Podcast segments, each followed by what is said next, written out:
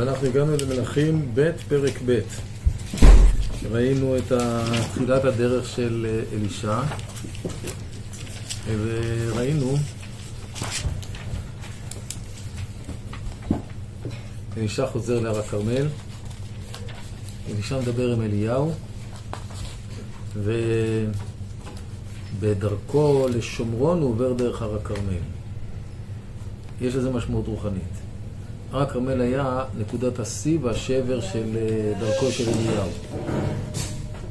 והר הכרמל, מצד אחד אמרו כל ישראל השם הוא אלוקים, מאידך לא הצליח מעמד הר הכרמל לרפא את השבר של ישראל. אז אלישע חוזר להר הכרמל, מתבונן, מחשב את דרכו מחדש, את דרכו ואת הדרך של עם ישראל. מה הדרך שצריך עכשיו ללכת בה? מכאן ואילך. אלישע ממשיך לחתור למטרה של אליהו הנביא, אבל באופן אחר. וזה הנושא של השיעור היום. מה הדרך של אלישע? מאוד ברור שאלישע לא ממשיך את המאבק החזיתי מול המלך והנהגתו. מאוד ברור שאלישע נמצא עם העם. אין לו קשר ישיר, הוא לא יוזם קשר ישיר עם המלך. המעשה הראשון, כמו שראינו פעם שעברה, היה, זה היה חלק מהקשר עם העם, לרפא את המים של יריחו.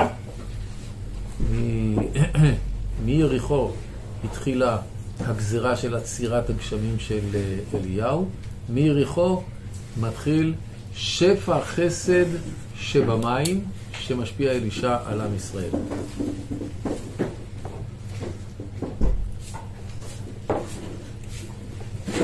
אחאב כבר מת, ויהורם מציע ליהושפט לצאת למלחמה כנגד אלישע מלך מואב. והחיל יוצא, מקיף את מואב שבעה ימים, ובאופן לא מתוכנן נגמרים המים לכל צבא אחאב ו... סליחה, לצבא יהורם ויהושפט. והם מתייאשים. ורגע לפני שמתייאשים, אז יהושפט אומר, אין כאן נביא להשם. אומרים, יש כאן את אלישע. אז עצם העובדה שאלישע נמצא שם בלי שיהורם יודע, ובלי שבעצם יהושפט יודע. מה זה אומר? שברגע שהעם יוצא, אלישע עם העם. האם הוא יוצא כחייל פשוט? יכול להיות. האם הוא יוצא כ... מנהיג רוחני שמצטרף לעם, גם יכול להיות. אבל זה הקו של אלישע. איפה שהעם נמצא, שם אני נמצא. מתברר שהוא נמצא, ואז קוראים לו יהושפט ויהורם. וכשאלישע רואה את יהורם, הוא אומר, מה יש לי בכלל איתך? הוא אומר, אני לא מתעסק איתך. מה לי ולך? לך אל נביא אביך ונביא אמך. ויאמר לו מלך ישראל, אל כי קרא אדוני לשלושת המלכים האלה לתת אותם ביד מואב. ואלישע אומר, אני בכלל אין לי קשר איתך. אילולא יהושפט לא הייתי מדבר איתך. תקחו לי מנגן, והיה כנגן ומנגן ותהיה לה ישן. ויאמר כה אמר השם, עשו הנחל הזה גבים גבים. כה אמר השם, לא תראו רוח, לא תראו גשם, והנחל לא ימלא מים, ושתיתם אתם מקנחם ובמתכם. שוב, שימו לב, זה מהפכה, כי אליהו עוצר גשמים למלך, ואלישע מביא גשמים למלך, כשהמלך בכלל לא חזר בתשובה. אלישע לא דורש ממנו לחזור בתשובה. אתה מבקש מים? כך, בבקשה. אתם מבקשים מים? קחו, בבקשה. בלי תנאים. אתם שמים לב איזה מהפך יש כאן בהנהגה של אלישע? אנחנו עוד לא מבינים מה התוכנית שלו. אבל מה שאנחנו רואים זה שהוא חסד בלי תנאים, מים בלי תנאים, הפוך לגמרי, מאה ושמונים מעלות מאליהו. המים מגיעים, מואב יוצאים, בסופו של דבר הם מכים אותה מכה חזקה. ובפרק ד' אנחנו רואים שאלישע נותן מים ועוזר לא רק לאנשי יריחו, לא רק למלך ישראל, משהו כללי, גם לאנשים פרטיים. אישה אחת מבני הנביאים צועקת אלישע, עבדך אישי מת, ואתה ידעת כי עבדך ירא את השם, והנושה בא לקחת את שני ילדיי לו לעבדים. אלישע אומר, בבקשה, מה יש לך בבית? הסוך שמת. תכניסי כמה, כמה כלים שאת יכולה, תסגרי את הדלת. והסוך לא נגמר, כך הוא אומר. ותלך מאיתו ותסגור הדלת בעדה ובעד בניה, הם מגישים והיא מוצקת, מתמלאים כל הכלים והיא משלמת את משיה ומשחררת את הילדים שלה. טוב, הוא עובר לשניהם, יש אישה אחת שתומכת בה, תומכת בו, באיזשהו שלב הוא אומר לה, מה את רוצה שאני אעזור לך? היא אומרת, לא, אני לא צריכה כלום. וגחזי, נערו, אומר, אבל אין לה ילדים. אלישע אומר, בבקשה, אין לך ילד, קחי ילד. ולאחר שנה נולד לילד. איזשהו אירוע מתרחש בשדה, הוא מקבל מכת שמש, היא הולכת אל אלישע, אלישע מחיה את הילד. מול השרים. מה? לא משנה תודה של אף אחד, ביני כולם זה בסך הכל מטרד אחד גדול. כל אלה שנמצאים בצד השני, לא מעניין אותם וזה לא משנה להם ביניהם, רק מטרד ותו לא. לא משנים דעה של אף אחד. הם רוצים לפעול על הממשלה באמצעים של כוח, הפעלת אלימות. הפגנה זה אלימות. זה לא שכנוע, זה אלימות. זה בלשון ימינו מה שאליהו הנביא ניסה לעשות בתקופתו. אליהו הנביא עשה את זה על פי כוחותיו הנבואיים. היום אין, אין לנו נביא, אז אותם חלקים בעם שרוצים להשפיע על חלקים אחרים. מי שבוחר בדרך הזאת זה בעצם דרך הפעולה וההשפעה והלחץ במישור הכללי. של המלך, של השרים, של, של הממשלה והכנסת. אבל אלישע לא הולך כאן. אלישע בוחר נתיב אחר. הרב לבנתי לא מלבישתן. אני מסביר, עוד לא סיימתי. אלישע ראה שהדרך הזאת נכשלה. לכן הוא ביקש רוח נבואה כפולה, שתאפשר לו לפעול גם בכלל, אבל החידוש שלו, שהוא פועל, דרך ההמון של העם. זה הכוונה פי שניים ברוחך אליי. כי, עכשיו אני אסביר את זה, אני אפרט את זה. רוח מיוחדת אתה צריך כשאתה רוצה לפעול בצורה כללית, מול השלטון, מול המלך, מול השרים, מול הממשלה, ורוח אחרת לגמרי אתה צריך כשאתה הולך לפעול בקרב ההמון של העם. זה רוח אחרת. הבקשה, הבקשה שלו ניתנה לו. אז מה הדרך? אה, אבל זה רוח דווקא יותר נעלה? רוח אחרת. אז למה הוא מבקש פי שניים? כי הוא לא רוצה לאבד את האופן הראשון. הוא רוצה לפתוח את הדרך השני. וכשיש צורך, נגיד מול יהורם ויושפט, זה פעילות במישור הכללי, כי אנחנו רואים ש... הם באים אליו והוא פועל אל מולם, אמנם בסגנון אחר מאשר אליהו, אבל זה מולם.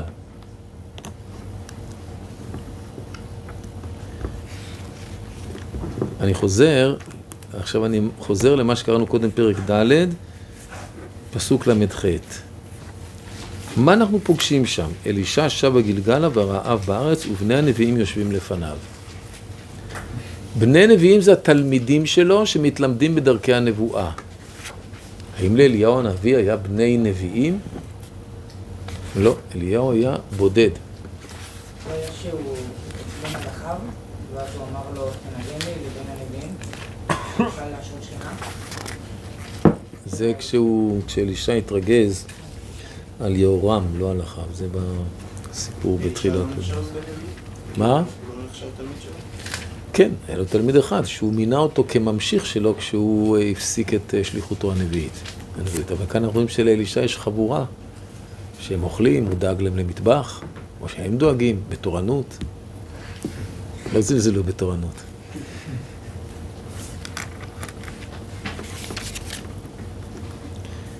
איש בא מבעל שלישה, ויבא לאיש האלוהים לחם ביכורים עשרים. וחרמל בצקלונו. ואומר, תן לעם ויאכלו. ואומר משרתו, מה יתן זה לפני מאה איש? בואו נחשוב לרגע. עשרים כיכרות לחם, לפני מאה איש, כל אחד מקבל חמישית כיכר לחם. מה? מה הבעיה? למה לא? כאילו, מה, מה אתן זה לפני מאה איש? מה? זה בכלל... עוד לא מתחילים לגרד את הביס הראשון. חז"ל שואלים את זה, ועונים שמאה איש היה לכל כיכר.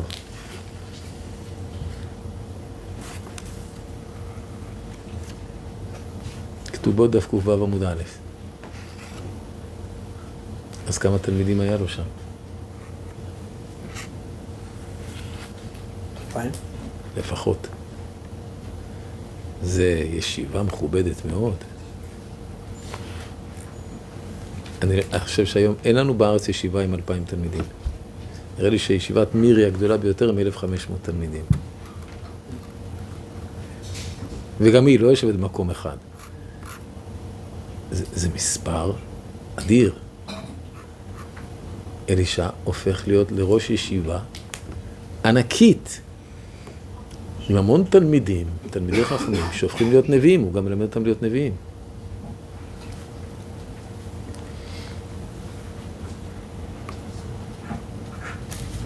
מה הסיפור הבא? אני מדלג עכשיו לסיפור של נעמן. פרק ו' פסוק א', ויאמרו בני הנביאים אל אלישע, הננה המקום אשר אנחנו יושבים שם לפניך צר ממנו, נלכה עד נהר הירדן, וניקח משם איש קורא אחד, ונעשה לנו שם מקום לשבת. ואומר לכו, הוא מאוד מובן. אם התלמידים הולכים ומצטברים, הגיעו לאלפיים, צריך בניין חדש, צריך ישיבה חדשה. אבל אנחנו נסדר את זה, כל אחד לוקח קורא, תחשבו מה זה אלפיים קורות. משהו ענק. ישיבה חדשה. טוב, חוטבים עצים, ויהי אחד מפיל הקורה ואת הברזל נפל אל המים, ויצעק ואומר, אדוני, הוא שאול, מה לעשות עם הגרזן שנפל? שאלתי אותו בשביל הישיבה, בשביל הבניין החדש, עכשיו מה אני אעשה? אל תדאג, תראה לי איפה. לוקח חתיכת עץ, זורק, והעץ באופן ניסי מציף את הברזל. דואג לה הכל.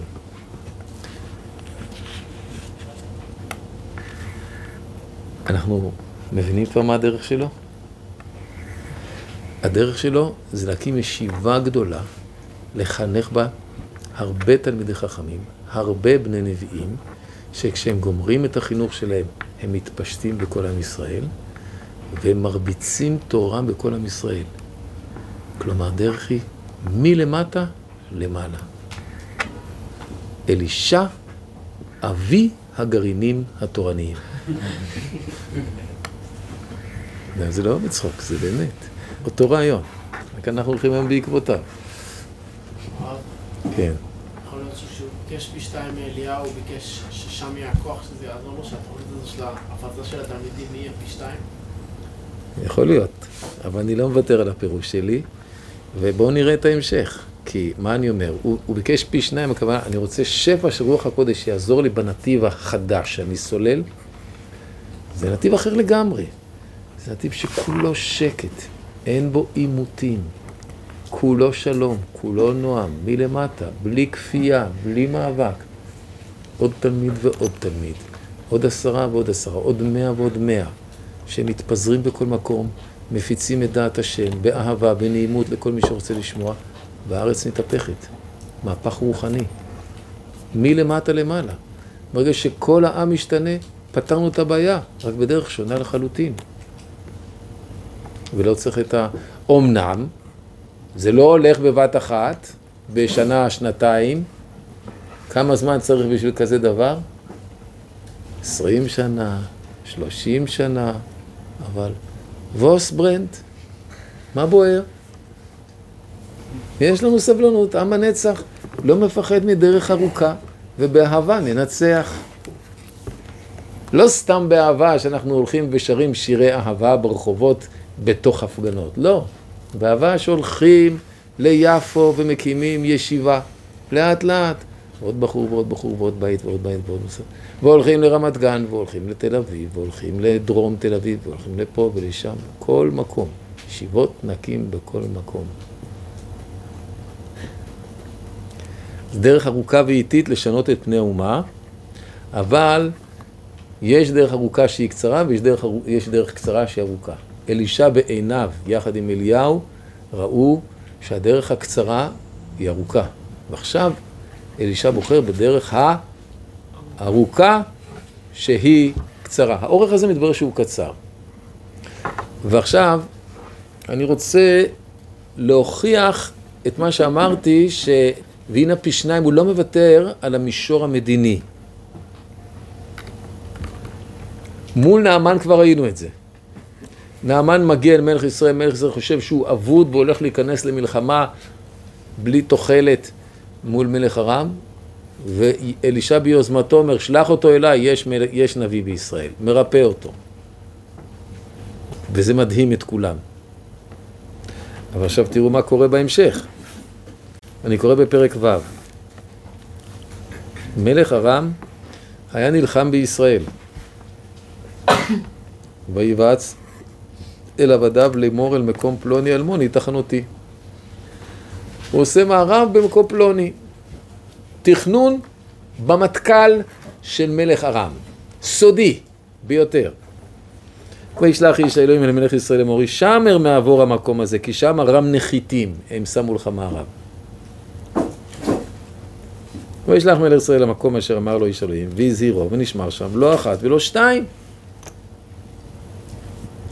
שולח, בודק, צודק, מלך ארם, יכול להיות שהוא גם שלח אנשים שתקפו את המערב, יכול להיות, אבל הם לא נפלו, לא נלכדו בפח. ויסער לב מלך ארם על הדבר הזה, ויקרא אל עבדיו, ויאמר אליהם, הלא תגידו לי מי משלנו אל מלך ישראל, יש לנו חפרפרת, שמגלה את כל הסודות שלנו מתוך המטבח, מתוך המטכ"ל. מה הם משיבים לו? ואומר אחד מעבדיו, לא אדוני המלך, אלישע הנביא אשר בישראל, יגיד למלך ישראל את הדברים אשר תדבר בחדר משכבך. אתה אומר כמה מילים לאישה שלך בלילה, הוא יגיד את זה למלך ישראל, מה אתה אמרת לאשתך בלילה?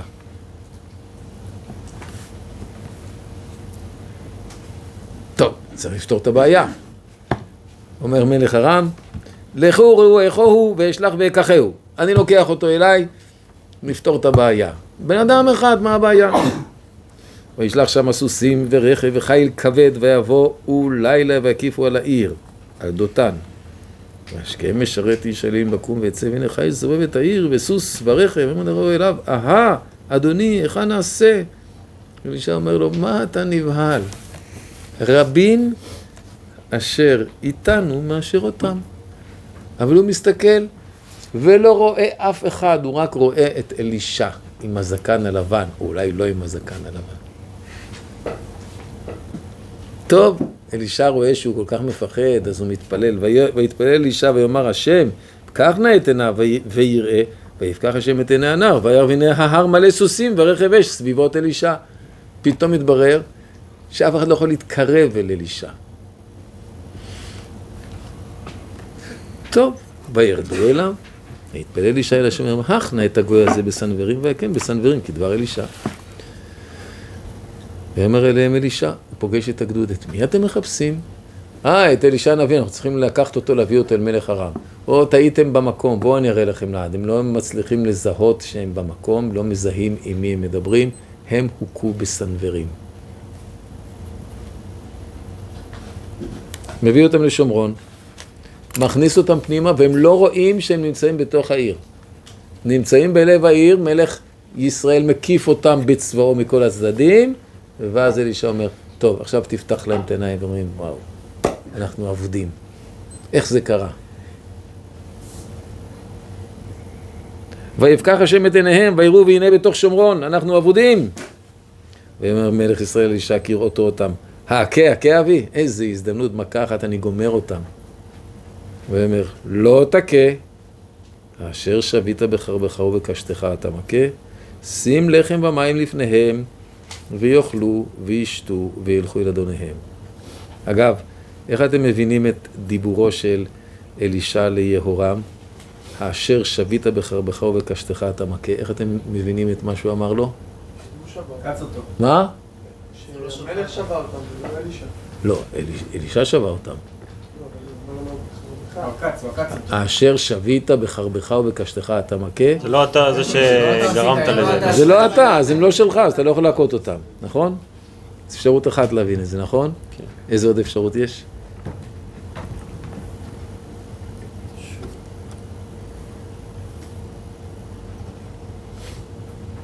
יותר מתקדם, מתאים לרוח זמננו.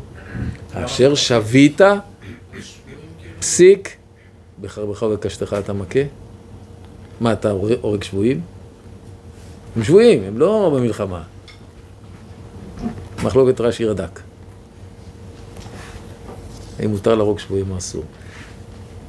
סגרתי סוגריים. מה הוא אומר? שים להם לחם במים, ויאכלו, וישתו, וילכו אל אדוניהם, ויכרה להם קירה גדולה, ויאכלו, וישתו, וישלחם, וילכו אל אדוניהם. אתם מבינים מה אלישע עשה כאן? מה האינטרס של אלישע? מה הוא רצה? אור לגויים. אור לגויים עוד לא. שיפחדו ממנו. שיפחדו. גדוד שלם, בן אדם אחד, והם חסרי אונים לחלוטין מולו. והגדוד הזה מבין שעכשיו באופן פשוט הם מתים. מסתבר שהם שמעו את הדו-שיח שבין אלישע ליהורם. והם שומעים איך ש... גם יהורם מציית לאלישע. ואז הם אוכלים ושותים וחוזרים הביתה ומספרים את כל מה שקרה. אז מה קורה? אימה ופחד נופלת על כל הגויים מסביב מבן אדם אחד, שהוא נציג אלוהים, מאלישע. מה אני רואה כאן? פעילות יזומה של אלישע במישור הממלכתי, אבל בצורה הפוכה לאליהו. כי אליהו נלחם במלך, ומה אלישע עושה? עוזר לו. לא משתף איתו פעולה, הוא עוזר לו, בלי שהוא יתבקש, הוא פשוט אומר לו, כאן לא כדאי לך. אין קשר ביניהם, זה יוזמה של אלישע. אבל מה אלישע מראה בעצם למלך ישראל? הוא אומר לו, אתה לבד היית נופל, ואני לבד מפיל אותם לפניך. ואותו דבר עם כל הגדוד. אתה לבד היית צריך ללחם, אבל לא נלחמת, זה לא שלך. לא שלך, אני גם לא רוצה שתקה אותם. זאת אומרת, בעצם אלישע מראה למלך ישראל וגם למלך הרם את העוצמה של שליח השם, את הכוח של נביא השם שהוא למעלה מכל המלכים והשרים, ברגע שהוא רוצה. אז זה, הוא פועל כאן במישור הממלכתי, במישור הכללי, אבל לא בצורה של התנגשות, הוא לא עושה הפגנות, הוא פשוט עושה מה שהוא רוצה. מראה לו, תראה, אני מנצח אותם, לבד, אין לי בעיה, תסיק מסקנות.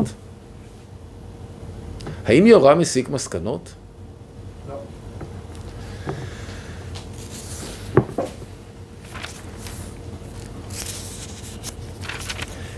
בסיפור הבא, בן הדד, צר על שומרון. הוא לא מפיק לקחים מהסיפור של הגדוד, ומחליט שהוא עולה על שומרון. ומלך ישראל לא מצליח להתמודד איתו.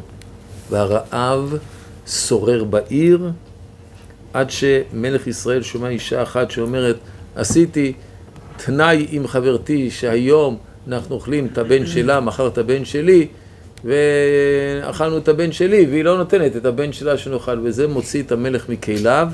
הוא אומר, אלישע יכול להציל, והוא לא מציל. אני הולך להוריד לו את הראש.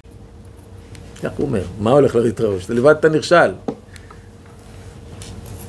אלישע יושב בביתו, והזקנים יושבים איתו, וישלח איש מלפניו בטרם יבוא המלאך אליו, והוא אמר אל הזקנים, הראיתם כי שלח בן המרצח הזה להסיר את ראשי? אלישע יודע. הוא רוצה להסיר את ראשי. כבוא המלאך, סגרו את הדלת, ולחסתם אותו בדלת. אתם לא נותנים לו להיכנס. הוא לא נכנס, חזר אל המלך, המלך בעצמו בא. כי אין לו ברירה. אתם רואים איך אלישע מתכנן את כל המהלך באופן שהמלך יבוא אליו, בלי שהוא עושה כלום. זה לא אלישע יזם את בן הדד, זה קרה, זה חלק מדרך העולם, כן. המלך הגיע אליו, המלך בתוך המצור או בתוך המצור? מה? בתוך המצור, בתוך שומרון. מה? אלישע גם בתוך שומרון. אמרנו, אלישע עם העם. הוא כל הזמן עם העם.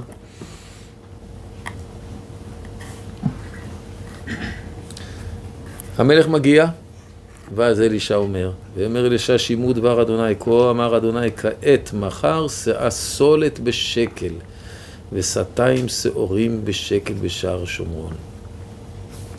הרעב היה כל כך גדול, עד שראש חמור מכרו בשמונים כסף, ורוב הקו חריונים, זה צועה, היו מוכרים בחמישה כסף.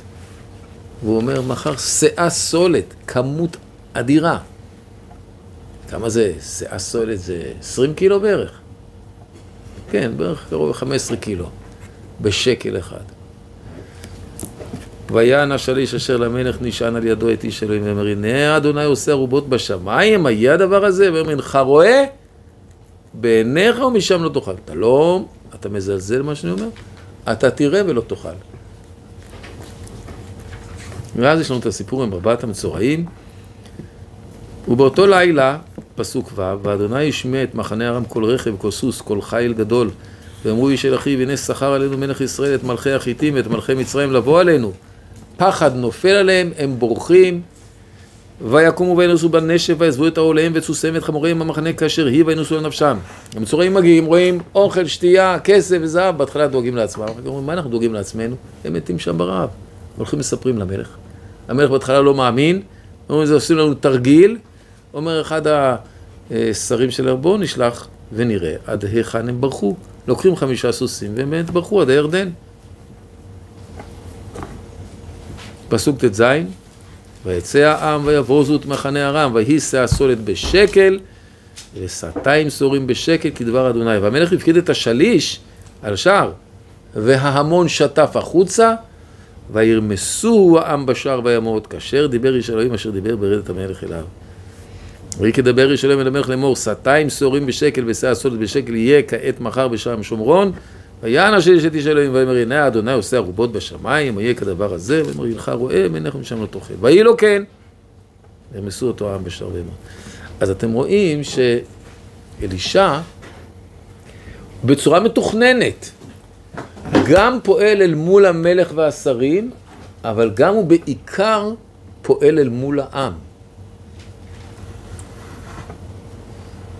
האם זה הועיל? אני חוזר ושואל. בואו נדפדף עוד קצת הלאה.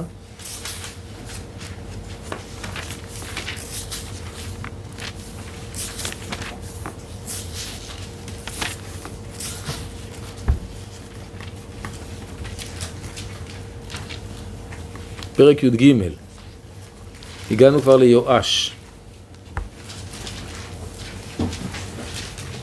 מלך ישראל.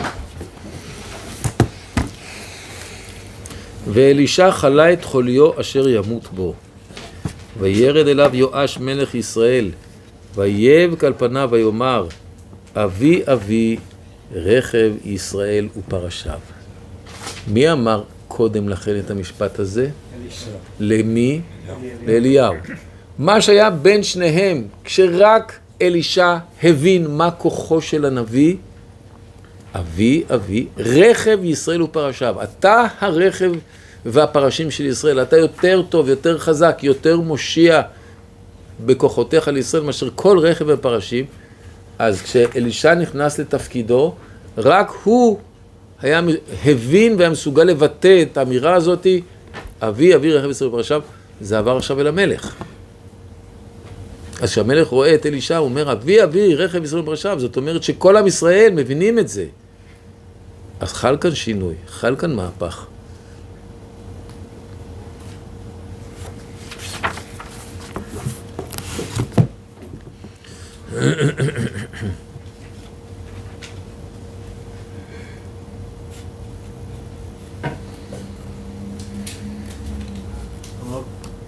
כן. אז למה בתודעה ההיסטורית של העם היהודי, כאילו אליהו נחשב כגואל, ואלישע הוא זה שעשה את השינוי? עוד לא בחננו האם אלישע הצליח בשליחותו או לא. בינתיים רק שניסינו להבין זה מה הדרך שהוא בוחר.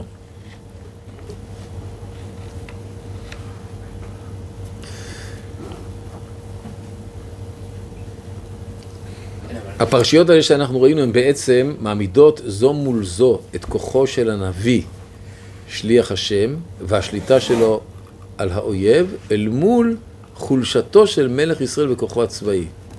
בעצם, אלישע רוצה להביא את העם כולו יחד עם מנהיגיו, להכרה ולאמירה הברורה, השם הוא האלוקים, אין עוד, מה שנאמר בהר הכרמל, אבל לא השיג את מטרתו. אלישע רוצה שמה שיתרחש באופן חד פעמי בהר הכרמל, יהפך להכרה קבועה בתודעה של כל אחד ואחד מישראל. ויתרה מזאת, שזה אפילו יתפשט מעבר לגבול ישראל, לכל עמי האזור. המהלך הזה באמת הולך ומתממש.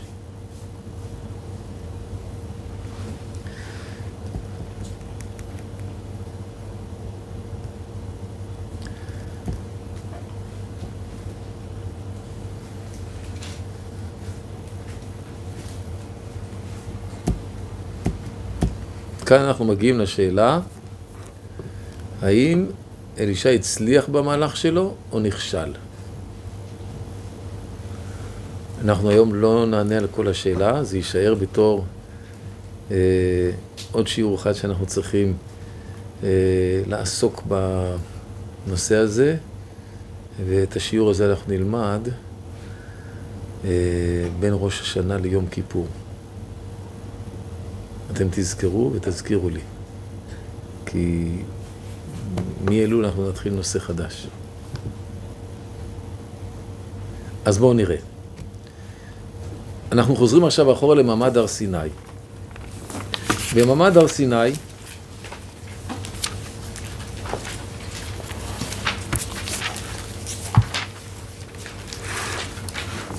מלכים א' פרק י"ט, פסוק ט"ו, ויאמר אדוני אליו, לך שוב שוב לדרכך מדבר עד דמשק, ובאת ומשכת את חזאל למלך על ארם. ציווי ראשון.